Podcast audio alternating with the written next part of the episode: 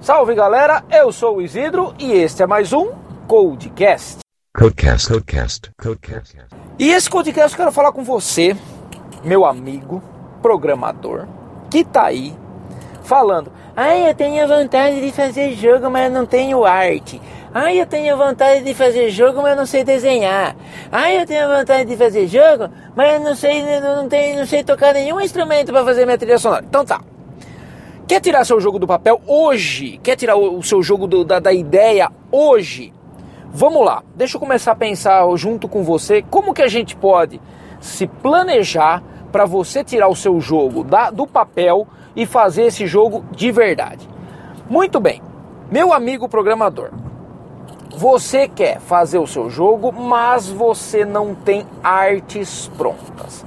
Pois bem, boa notícia é: existem repositórios de artes gratuitos na internet que podem utilizar, que você pode utilizar tanto artes de jogos clássicos quanto artes que alguns artistas independentes disponibilizam de forma gratuita.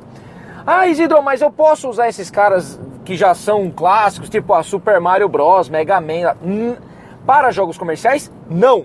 Mas isso eu vou explicar depois. Muito bem. Seu problema é arte. Sua arte é 2D? Então vamos lá. 2D ou 3D, existe um negócio chamado opengameart.org. Anota aí, opengameart.org.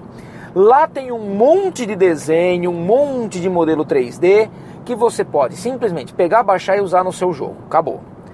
Caso você queira apenas jogos 2D, de jogos clássicos, ah, eu quero fazer um Frankenstein no, no, no qual o Mario briga contra o Mega Man. Você pode? Pode. Aí é que tá. Onde você vai buscar? Num site chamado spriters-resource.com. Depois na descrição do podcast eu deixo todos esses links. O que, que tem lá? Meu, tem meu, tem imagem de tudo o que é jogo do Nintendinho, do Super Nintendo, Master System, Game Boy, meu, Mega Drive, PlayStation 1, PlayStation 2, tem de tudo, é impressionante, é muito legal. É um dos maiores acervos de, de, de sprites, de artes, de jogos que existe. Beleza, você fala, ah não, não quero fazer jogo 2D, eu quero fazer jogo 3D.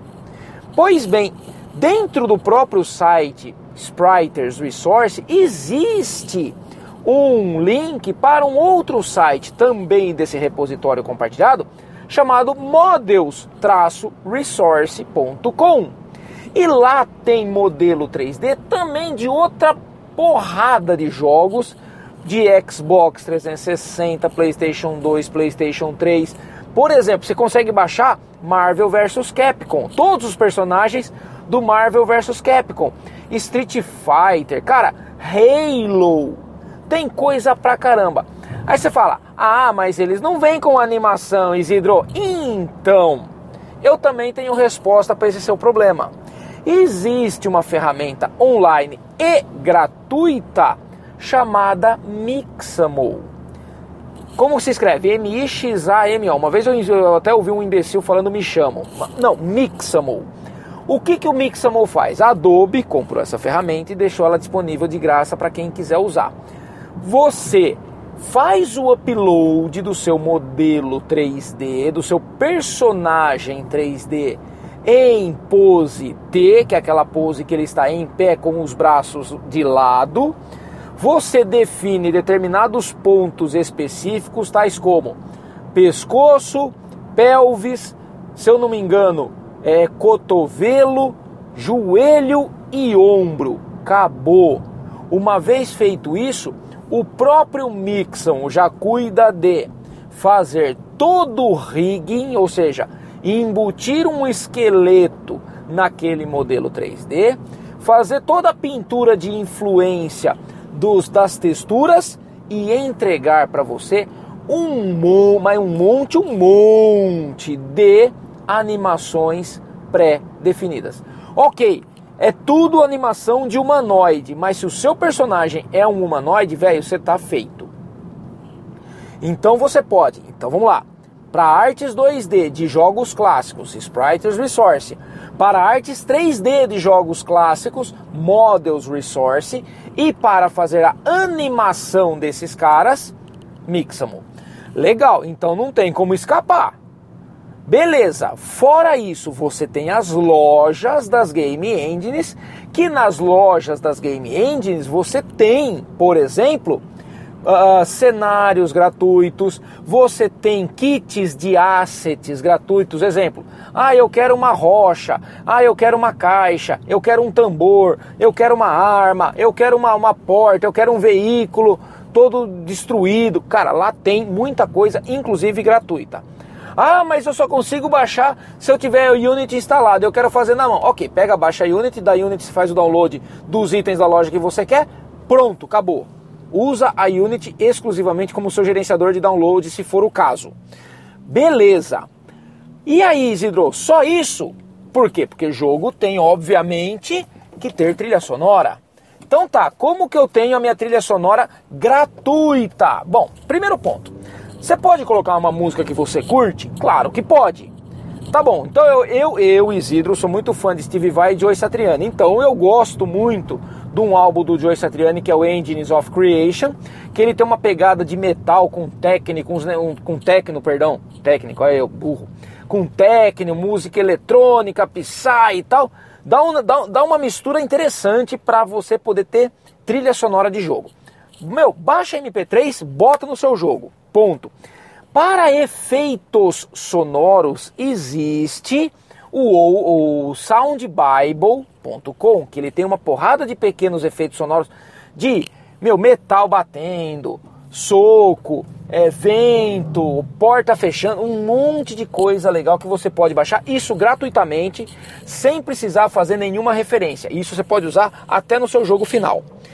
Beleza achou o personagem, achou o cenário, achou a animação, achou o modelo 3D, achou os assets, cara, o que, que falta você fazer? Programar. É aí que vai fazer a diferença. Tá bom, Isidro, mas assim, beleza, coloquei o som, coloquei efeito sonoro, fiz um monte de coisa legal pra caramba. Ok, legal, tá legal, tá sensacional. O que, que falta fazer? Eu quero transformar isso para um jogo comercial. Aí é que vem a restrição. Essas artes do Spriters Resource, do Models Resource, a música do seu artista favorito, no meu caso, Joyce Satriani, eu não posso usar para um jogo que eu vá disponibilizar para todo mundo ou que eu vá eventualmente comercializar.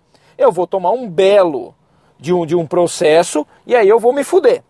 O que, que eu vou fazer? Bom, por que, que eu falo para você utilizar esses tipos de recursos? Porque você valida a sua mecânica.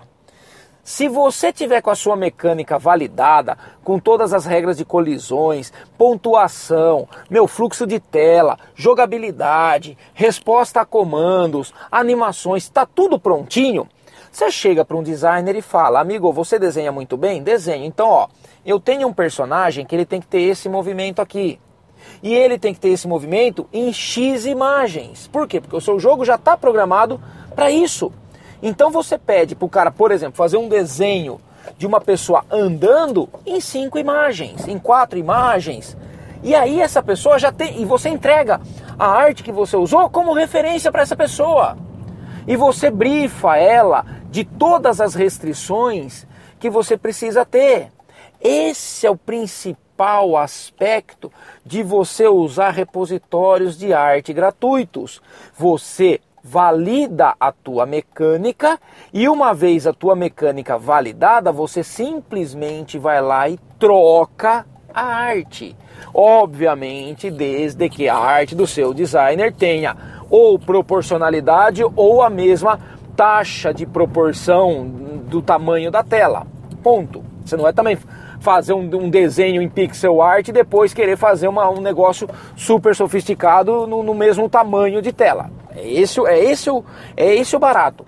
Então assim, hoje dá para você tirar o seu jogo do papel, tirar o seu jogo da ideia e colocá-lo em prática? Sim, dá. está muito mais viável do que 3, 4, 5 anos atrás? Sim, está. O que, que falta fazer? Fazer. O que, que te resta para poder colocar teu jogo no ar? Simplesmente a atitude sua de pegar e programar. Definir quantas fases vão ter, definir qual a regra de pontuação, definir os algoritmos que vão fazer colisões, que vão fazer é, dano, que vão fazer tiro, que vão fazer qualquer coisa e programar. Esse é o principal ponto.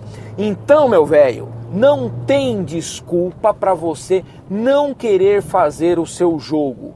Não existe desculpa para você falar, ai, não dá para vender, ai, não sei desenhar, ai, eu preciso de mim. Ok, você fez o seu Frankenstein, beleza.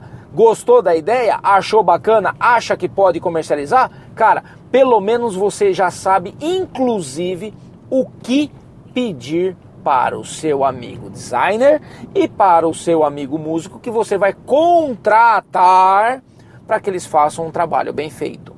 Então, faça. Pegue esses exemplos, pegue estas artes e coloque a sua ideia em prática. Faça isso. Para quê? Para você poder entender o que é fazer um jogo e entender todo o processo, desde artístico até o aspecto técnico, do que é fazer um jogo em todas as suas etapas. Beleza? Pensa nisso. Pensa nisso não. Pensa, planeja e bota a mão na massa. Ok? Forte abraço, meu velho.